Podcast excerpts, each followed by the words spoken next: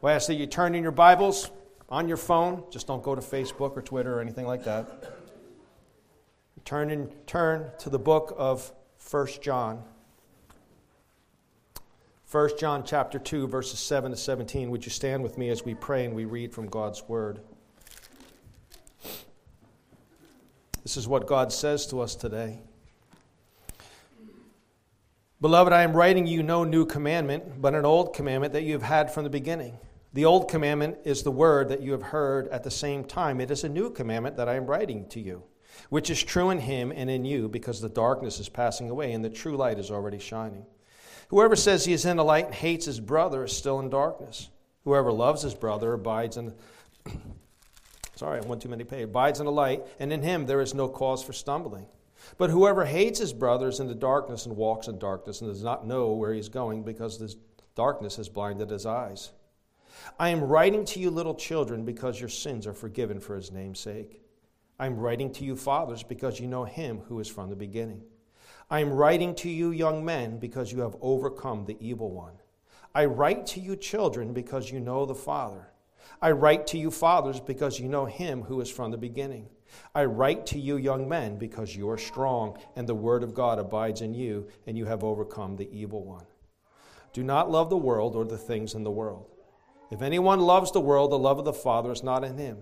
For all that is in the world, the desires of the flesh and the desires of the eyes and the pride of life, is not from the Father, but is from the world. And the world is passing away along with its desires, but whoever does the will of God abides forever. This is the word of the Lord. You may be seated. The title for today is Fellowship with God Overcoming the World. John in our text for today, and we're really going to deal with 12 to 17, writes to children, fathers, and young men. After reminding them that he is proclaiming to them what he has seen, heard, and touched, the word of life, who is Jesus, John says Jesus is the only basis for a fellowship with each other and with God, and that is true. Jesus is the only basis for fellowship with each other and for God. He then tells them why he is writing to them. He tells them several times, I am writing to you for this express purpose. He says in John 1 4, and we are writing these things so that our joy may be complete. Joy is complete if you remember when we are walking in the light and the truth abides us. When we wander from the light, we need only to confess our sins, and God, who is faithful and just, will restore us so that we can once again walk in the light. He then says that he is writing to them so they may not sin. Look at what it says in 1 John 2 1. My little children, I am writing to you these things so that you may not sin. But if anyone does sin, we have an advocate with the Father, Jesus Christ the righteous. An advocate is one who stands in the place of another, one who intercedes on the behalf of another. Jesus stands before the throne of God interceding for us. He then goes on to say in, two, in, in, chapter 2, verse 7, as we learned last week Beloved, I'm writing to you no new commandment, but an old commandment that you had from the beginning. The old commandment is the word that you have heard. If you remember, the old new commandment is that of love, to love one another. In our text for today, John tells them once more, again, the purpose for his letter. Listen to what he says I am writing to you, little children, because your sins are forgiven for his name's sake. John is stating over and over again the purpose for his writing. He wants his audience to know that he's not just writing for the sake of writing, there's a purpose to what he is doing.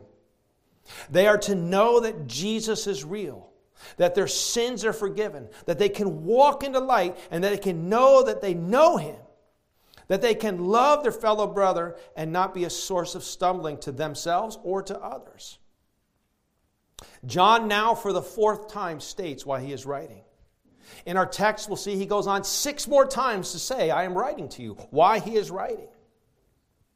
And John, for the second time, addresses them as little children. If you remember, it's a term of endearment. And it's a term that is applied to all the people in the church. When he says little children, he's talking to everybody in the church. Look again at what it says in verse 12 I am writing to you, little children, because your sins are forgiven for his name's sake. Little children, teknion, a person of any age of whom there is a special relationship of endearment and association. But he says the reason that he's writing to them is because their sins are forgiven. I'm writing to you, little children, because your sins are forgiven for his name's sake. Are forgiven. Aphiemi means to leave, dismiss, or forgive. Last week, when we talked about loving your brother or sister, we saw that three of the most powerful words in the world that you could ever hear are I love you. God says to us, I love you. Along with the words, I love you. And we understand that there are powerful negative words can affect you. I hate you, could scar you your entire life. God doesn't give us those, God gives us positive. Along with I love you, there are also three very powerful words I forgive you. Wow. God. Imagine just God holding your face looking you square in the eyes, says, I love you, I forgive you. There's nothing more powerful than that. There's nothing more freeing than to hear that I love you and I forgive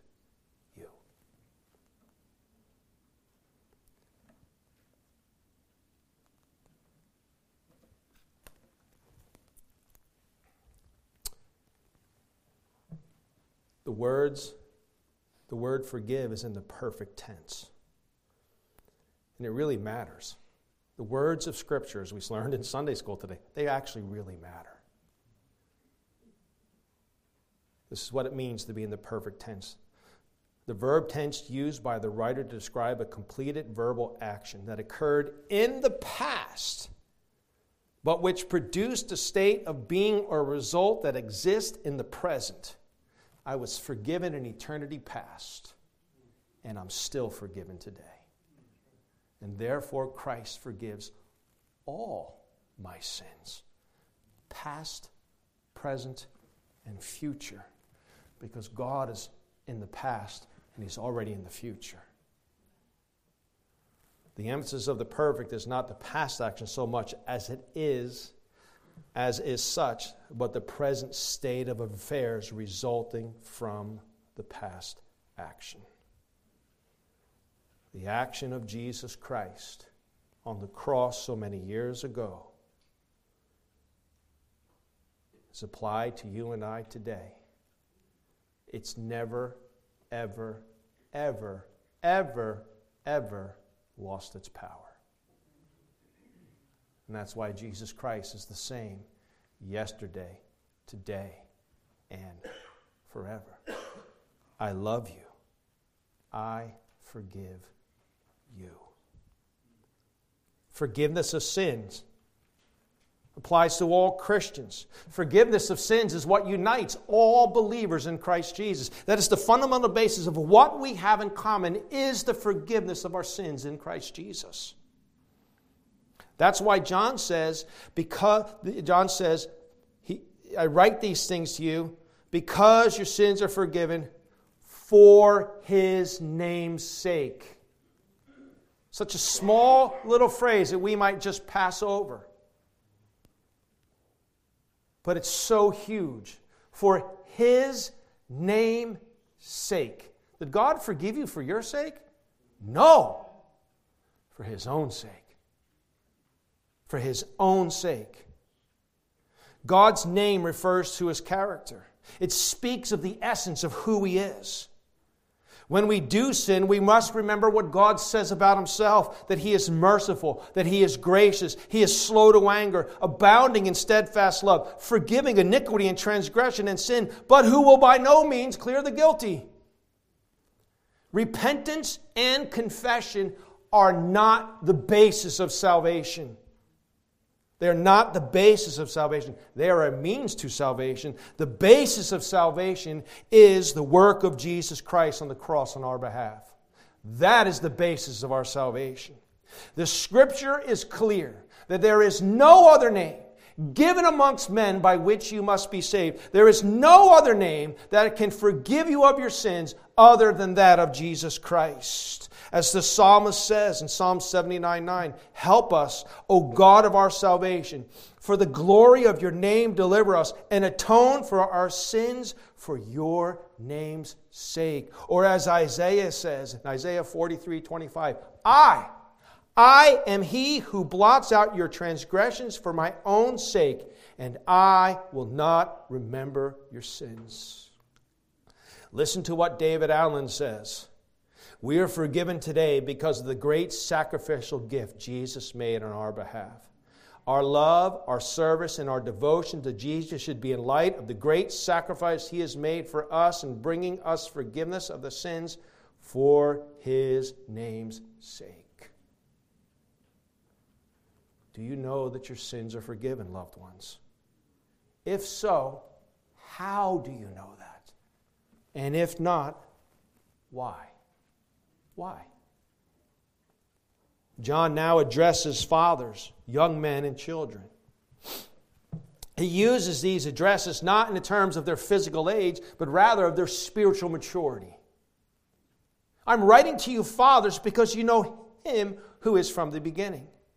People who are mature in the faith. You've met these kind of believers, I'm, I'm sure, who are mature in the faith and have come to know God the Father through Jesus Christ. They know who God is, and their minds are arrested with the knowledge of God through Jesus Christ. They have a lifetime of trusting God and a lifetime of God coming through time and time again. As Miss Pat will say, what? He will what, church? Do it again. Because he does not change. He cannot deny himself. The result is a growing knowledge of God and a perseverance of faith.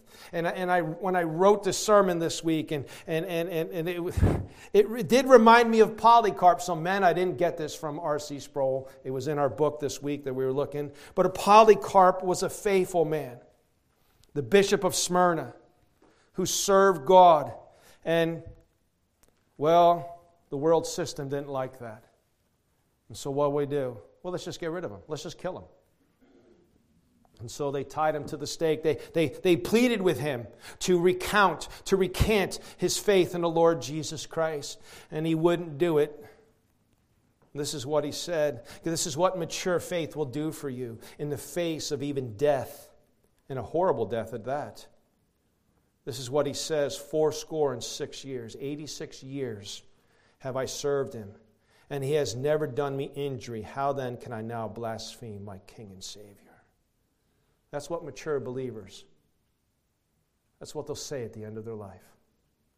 How? He's, he's done me no wrong. How can I now? May God grant us that kind of faith. Polycarp did die, not by flame. Tradition would tell us that the flames actually went the opposite direction. They lit the flames and it went away from them. And so they went up and killed him with a sword. Next, John addresses those who we would call the teenagers in the faith. I am writing to you, young men, because you have overcome the evil one.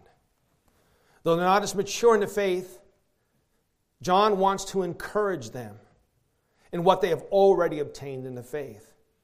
They have been victorious over the evil one. You know what? The fact that if you bow your knee to Jesus Christ, you confess your sins and ask for the forgiveness of God, and for God to come in, to God to be the Lord and Savior of your life, you have overcome the evil one.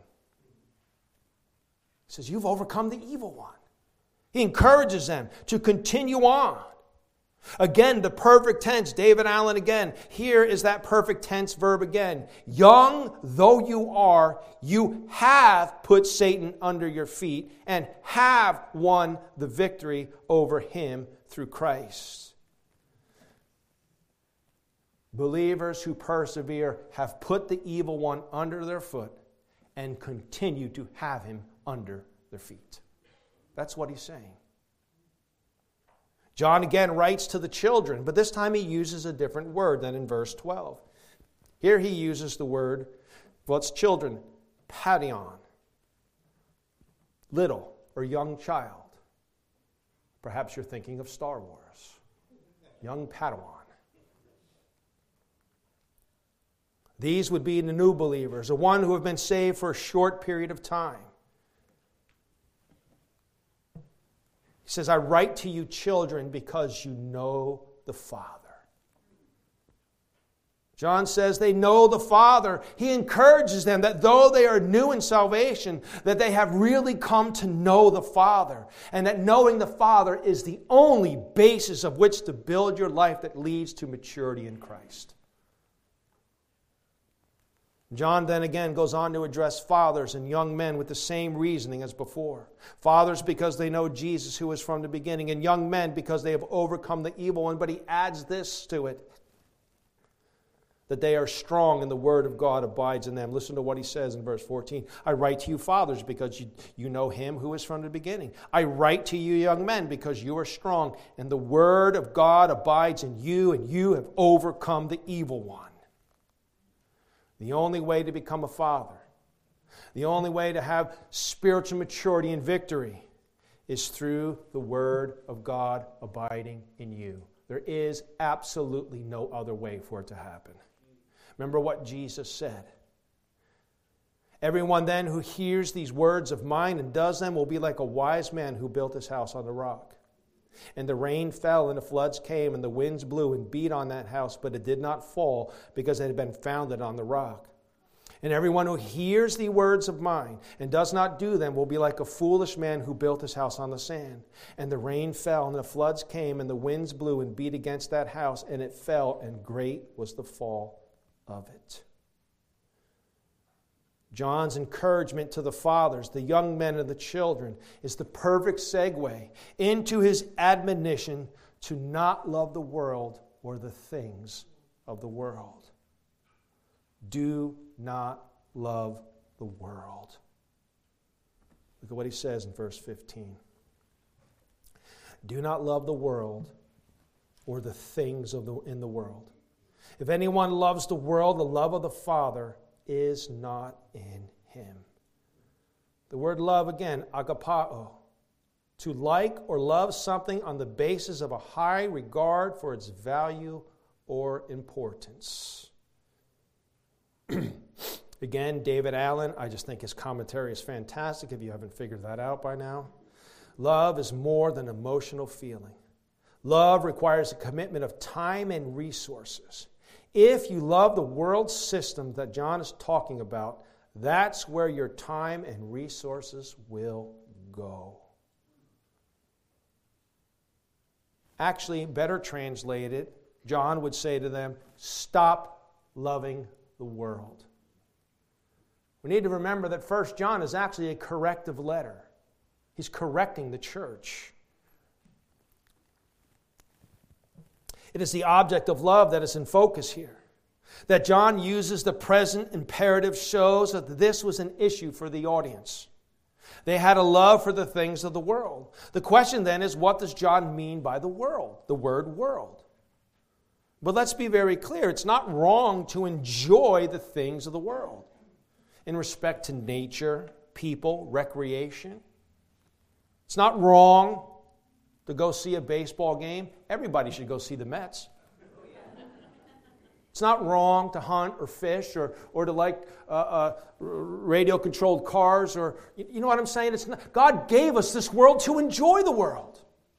It's what we do with that that makes the difference. It's not saying the world in itself is all bad. Not telling us we need to go lock ourselves up in some monastery and, you know, and just devote ourselves to silence and scripture. Paul writes to the church in Colossae, says that, that, that has no value in restraining the flesh. The word world is used three different ways in Scripture. It's the word cosmos, earth, the physical earth, the terra firma. It means the people, for God so loved the world, right? And it also means the systems of the world the systems of the world. And that is what John has in, in view here. Again, listen to what David Allen says. Sometimes the word world is used in reference uh, uh, to refer to the organized evil system with its principles and its practices, all under the authority of Satan, which include all teaching, ideas, culture, attitudes, activities, etc., that are opposed to God. A fixation on the material over the spiritual, promotion of self over others, pleasure over principle. These are just a few descriptors of the world system John is talking about. The word world here means everything that opposes Christ and his work on earth. Satan in the scripture, which is our sole and only infallible rule of law, as we learned in Sunday school, tells us that Satan is the ruler of this world. Jesus said it in John 14 30 and 16 11. Paul says that he is the God of this world who has blind people's eyes in 2 Corinthians 4 4. He is the ruler of this world. He has been granted this authority by God. Why? That's up to God. Don't try to figure it out. God is the sovereign of the universe, yet Satan is in control of this world. And only God can make those two things happen at the same time.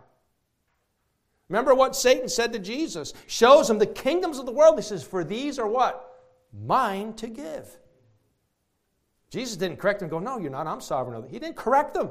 He told the truth. Probably the first and only time he ever told the truth. How are we to view the world, though? What does James tell us? In James 4 4, you adulterous people. That's a way to win friends and influence people. You adulterous people. Do you not know that friendship with the world is enmity with God? Friendship. Just cozying up a little bit. Therefore, whoever wishes to be a friend of the world makes himself an enemy of God. The key word here, I believe, is the word makes. Kathistemi. To cause a state to be. To cause to be, to make to be, to make, to result in, to bring upon, to bring about. We get the idea that it causes a particular state. But here's the thing about the word it's in the passive tense. It state what happens to us. When we love the things of the world and desire friendship with the world, God declares that there is now a state of enmity between us and God. And how often we are unaware that that state even exists. Because I really love God. Didn't John already warn us that we can deceive ourselves? If anyone loves the world or the things of the world, he says already, the love of God cannot be in him. That if we think we're walking in the light and we're not, we're, just, we're, we're deceiving ourselves.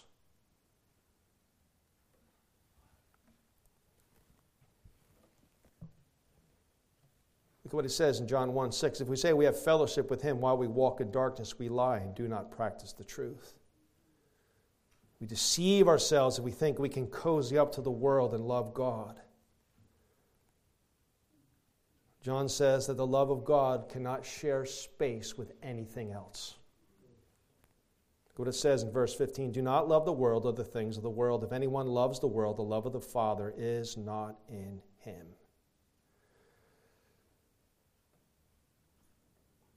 Do not love the world or the things in the world. If anyone loves the world, the love of the Father is not in him. When we talk about love of the Father, it means our love for God, not God's love for us. Because God's love for us is never, ever in question. It's always our love towards God. That is always the question mark. Okay, Pastor, what does it mean to love the world? Get practical here. Well, I'm going to go with my man David Allen again. Listen to what he says. Pay attention to this. What are the telltale signs of loving the world? First, when the world or any object in it so engrosses our thoughts to such a degree that it excludes serious reflection on the things of God, we are guilty of loving the world. When the world is our constant associate, the last companion of our thoughts at night, and the first when we awaken in the morning, we are loving the world. Second, when the things of the world engross most or all of our conversation, we are loving the world. Third, if we are unwilling to part with it when need be, or give it, or to give it or anything in it up to God's purposes, we are loving the world. Fourth, discontent with our portion of the world's goods proclaims a criminal love. I love that. Discontent with our portion of the world's good proclaims a cr- criminal love for it. Boy, is that not society today? It's unfair. It's not equal. I got the short end of the stick. If we secretly grieve because we are not blessed with every earthly convenience or delight that others possess, we are loving the world. If we are not entirely willing that God should govern his own world and distribute his own gifts as he pleases and to whom he pleases, it proves that we pay homage to the world, which belongs only to God. Listen to that again. If we are not entirely willing that God should govern his own world, and distribute his own gifts as he pleases and to whom he pleases, it proves that we pay homage to the world which belongs to God only. God owns this world. Fifth, when we pursue it with greater zeal and enjoy it with higher relish than we do serving God and enjoying His favor, we are loving the world. Sixth, if we pride ourselves in earthly distinctions, if we expect great deference and resent the least contradiction or slight from others, we are loving the world. Seventh, when we seek to acquire or retain its objects in a wrong manner or by unwarrantable means, we are loving the world. Wow. That hit home? Some of those do, right? The purpose of today is not to beat us up, that's for sure. But it is to call us to look intently at God's Word Say, how does God's word shine against me? How does it look against my soul? The love of the world and the love of God cannot coexist. God leaves no room for interlopers. John says, Don't love the things of the world, not because they remove our fellowship with God, not only because they remove our fellowship with God, that's bad enough, but because they are passing away. It's temporary, it's not going to last. But Christ and His Word will last forever. The world and all that it is in it is going to be destroyed at the return of Christ Jesus. And Peter asked this great question concerning the world passing away. He says this in 2 Peter 3:11, "Since all these things are thus to be dissolved, what sort of people ought you to be in lives of holiness and godliness? Since all these things are thus to be dissolved, what sort of people ought you to be in lives of holiness and godliness? Only one system, only one kingdom will be left standing. It won't be America. It won't be the Democrats, it won't be the Republicans, it won't be the conservatives, it won't be the European Union, it won't be China, it won't be you name it, they're not going to stand. But the kingdom of God will stand in the end because it is an eternal kingdom built by Jesus Christ Himself. That's why John says, listen to what John says in verses 16 and 17.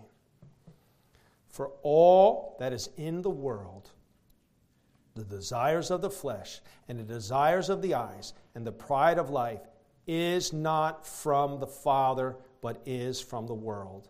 And the world is passing away along with its desires, but whoever does the will of God abides forever. It is the desires of the flesh, the desires of the eyes, and the pride of life. They are the very things, the very appetites that are in us to which Satan appeals. That's exactly what happened in the garden. Remember what it says in, about, uh, in the garden? When Eve saw that it was good for food, a delight to the eyes, and desired to make one wise. The lust of the flesh, the lust of the eyes, and the pride of life. She ate and gave some to her husband who was with her and the world was plunged into darkness. But Jesus, who is the new Adam, when the light comes into the darkness, as Scripture tells us, he endured the, very same temptations, but at a far greater degree than Adam ever did. But what did Jesus do? He was appealed to in the lust of the flesh and the lust of the eyes and the pride of life. But Jesus stayed the course. He did not give in to these desires because he had a greater desire that to obey the Father and bring many sons to glory. That was his purpose. And he did not deviate from his purpose. You know, we may not be buying wholesale into the systems of the world. And I hope we're not. I hope we're not even, you know, well, let's just be honest. How often are we? we're cozying up to it, aren't we? Don't we cozy up maybe a little too much to the world? Well, too much. There's not a little too much, it's just too much, period. A little is too much. Again, not that we can't enjoy the world. We may not be saying, Well, I'm not in the world because I don't have my, my, my, my heart set against God. I'm not those in Psalm 2 who take their stand against God and shake their fist at Him. I'm not there. That's, I'm not, I'm, what are you talking about? I'm not there. Well, do we buy into maybe what I would call the attitudes of the world? Listen to what Paul says in Colossians 3. If then you have been raised with Christ, seek the things that are above where Christ is seated at the right hand of God. Already he tells us where our passion should be towards, right? Set your minds on the things above, not on the things of the earth or the world. For you died, and your life is hidden with Christ in God. When Christ, who is your life, appears, then you will also appear with him in glory. Put to death, therefore, what is earthly in you sexual immorality, which is a whole host of things a whole host of things. It's not just a physical act. Impurity, passion, wrong passion, that is, evil desire, and covetousness, which is idolatry.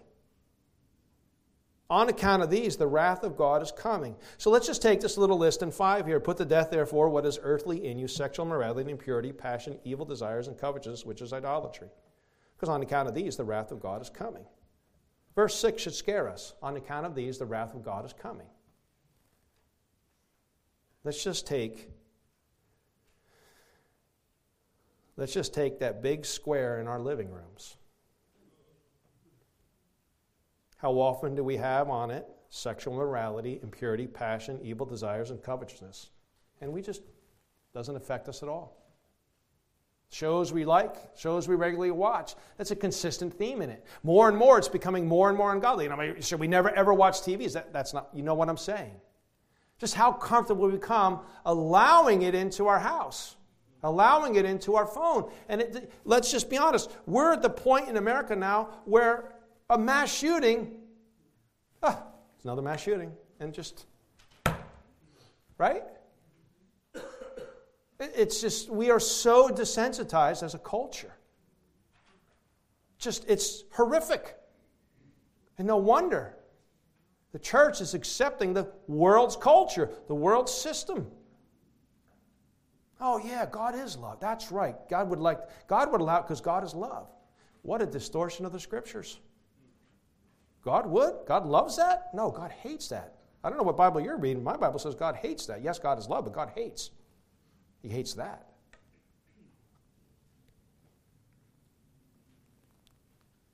Paul goes on to tell the church in verse 7 And these you too once walked when you were living in them, but now. Oh, wait, you know what? I thought I was, you know what? I'm not sexually immoral. I'm not really, I don't have, you know, impurity or passion. I'm pretty good. You know what? I,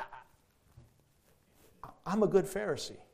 Remember what Jesus said about the Pharisees, right? They got it all on the out. They're righteous. I didn't come to call them because they got it all together. Unless your righteousness exceeds that of the Pharisee, you can have it all on the outside. All look good, but we got to go inward. We have to go inward. And this is where it hurts. This is where God would speak to us.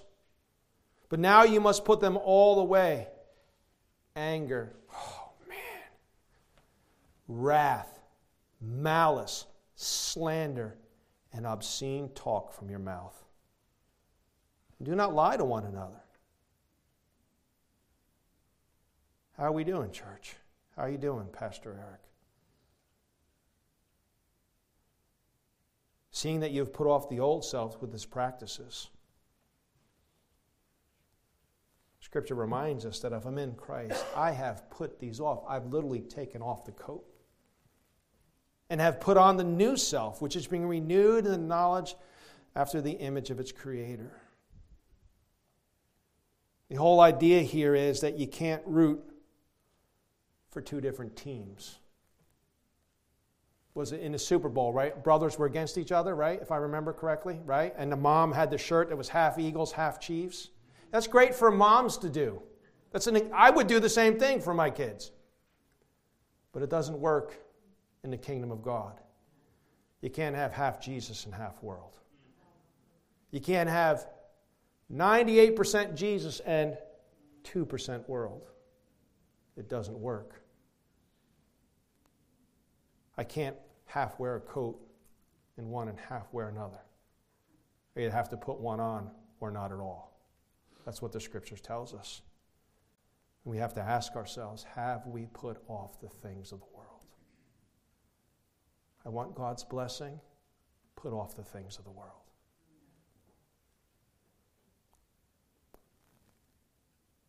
And having put on the new self, which is renewed in knowledge after the image of the Creator. Here is not Greek and Jew, circumcised and uncircumcised, barbarian, Scythian, slave, or free, but Christ is all and in all. Hey, what unites us is the forgiveness of Christ. We know the Father.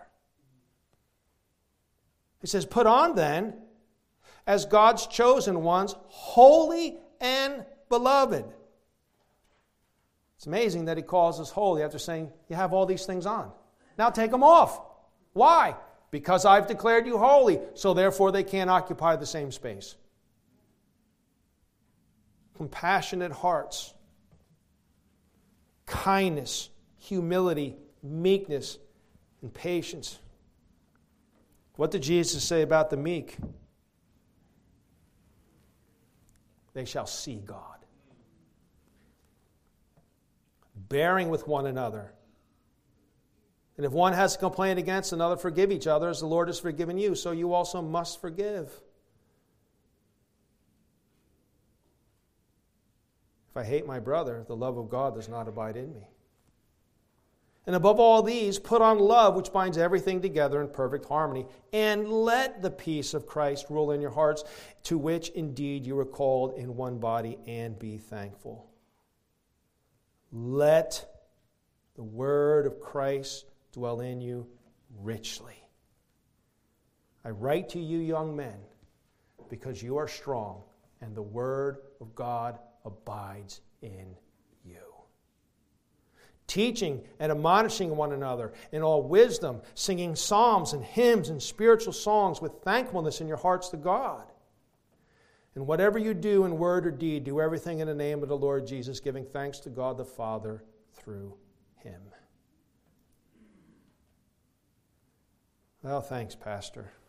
I'm going to go enjoy my Sunday dinner now. I was listening to David Allen on sermon audio. I looked him up, and um, when I heard his voice, I thought to myself, "There's no way this. There's no way this is the guy who's writing this commentary." Right? You just we have this, you know, picture of voices, and and and his voice may surprise you, but I listened to his sermon, an excellent exposition of Isaiah chapter six. Excellent excellent exposition of Isaiah chapter 6.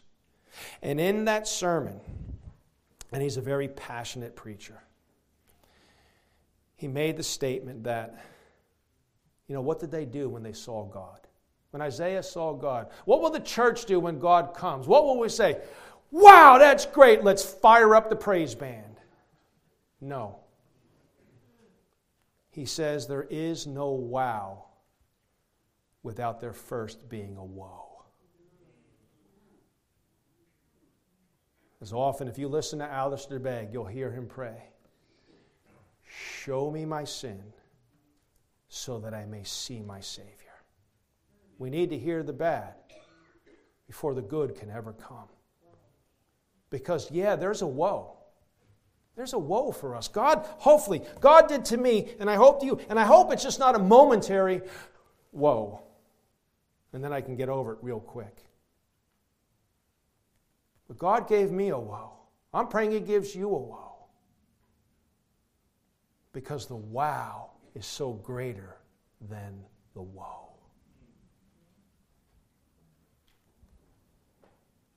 He says, My little children, well, let me ask you this. What is God speaking to you right now? What should be your response? What should be my response? Say, I know that I'm not living the way I should. I know there's things in me. I know I'm cozying up to the world. What should be our response? Remember what John has already told us, what God's word tells us that I have an advocate with the Father the Lord Jesus Christ, who is willing and able to take our sins away and to restore us to a right relationship with God. My little children, I am writing these things to you so that you may not sin. But if anyone does sin, we have an advocate with the Father, Jesus Christ the righteous. He is the propitiation for our sins, and not only for our sins, but also for the sins of the whole world. What is needed, loved ones, is genuine repentance and forgiveness. Lament. I don't know if you're paying attention to the news or what, but supposedly there's a revival going on in Asbury Seminary in Kentucky. Honestly, I'm skeptical, given the reputation of the seminary and the people there. Doesn't mean God can't use it. What I would love to see is a revival in me. My family would love to see a revival in me. You would love to see a revival in me. And I would love to receive a revival in you. If we don't see what's happening in this world, we're not going to stand. It is until people get on their knees before a holy and a just God say, I have sinned. And I'm not talking like Jimmy Swaggart did. I have sinned. God says, Yeah. And I have forgiven. If we confess our sins, He is faithful and just to forgive us our sins and to cleanse us from all unrighteousness. So I'd ask you would you even now confess your sins, asking God to forgive you? He will, for with him is abundant pardon. Scripture tell us to repent so the times of refreshing may begin. Are you in a dry and a weary land? Are you just struggling and fighting and getting no traction? Well, where are your affections? Repent. The times of refreshing may begin. Loved ones, as I say to myself, and I would say to you, do not harden your heart. today if you hear his voice. Flee this day from the just punishment of God. Accept the forgiveness of your sins because they have been laid upon Jesus, who has removed them from us into his sea of forgetfulness and replaced them with his own perfect righteousness. Do not love the world or the things in the world, for the things of the world are passing away. But the kingdom of God abides forever. Father, Forgive us of our sins. Father, forgive me for my arrogance, my anger, my laziness, being self consumed so often. Lord, forgive us, for so often we take you for granted because we know you're faithful. Lord, I pray that you produce in us a work that only your Holy Spirit can do. You revive us, draw us ever closer. Help us, Lord God, to say no to the desires of this world and of the evil one. Help us, Lord God to stand firm with the helmet of salvation, the breastplate of righteousness, the shield of faith, the buckle of truth, the sword of the Spirit, and the feet ready with the good news of the gospel. And Lord, help us that after having done all that we can do to stand, that we would stand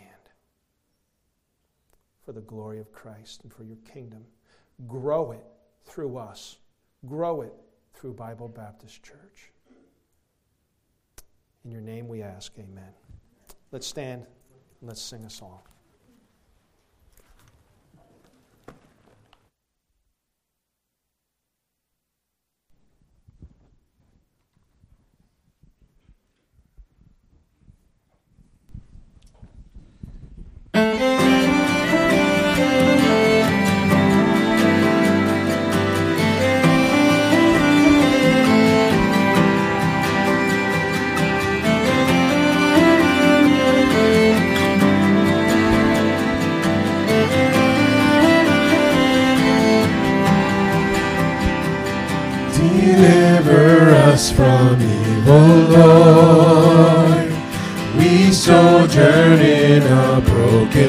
World. Though evil hands give rise to war, remind us this is not our home. We look to you, we look to you, sovereign King of all the earth We look to you, we look to you.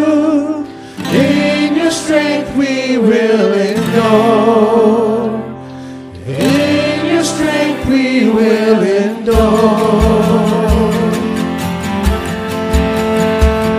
Deliver us from evil, Lord. Our hearts so quickly run astray temptations crouching at the door to turn us from the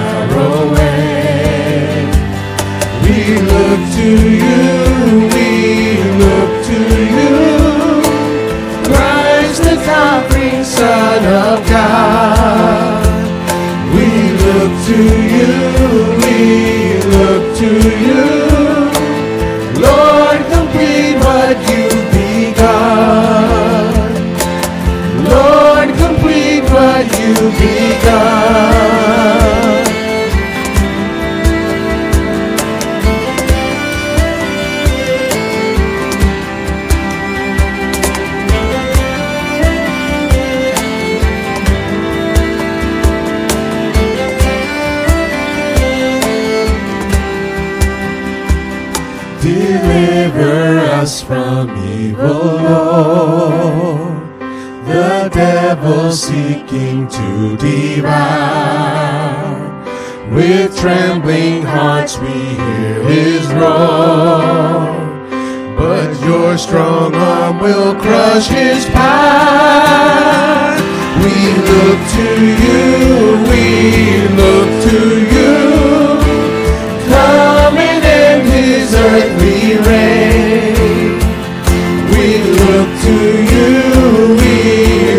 to you. Lord, deliver us, we pray. We look to you, we look to you. You will come again to reign. We look to you, we look to you. All the earth will bow in praise. Amen. Praise his holy name. God bless you all.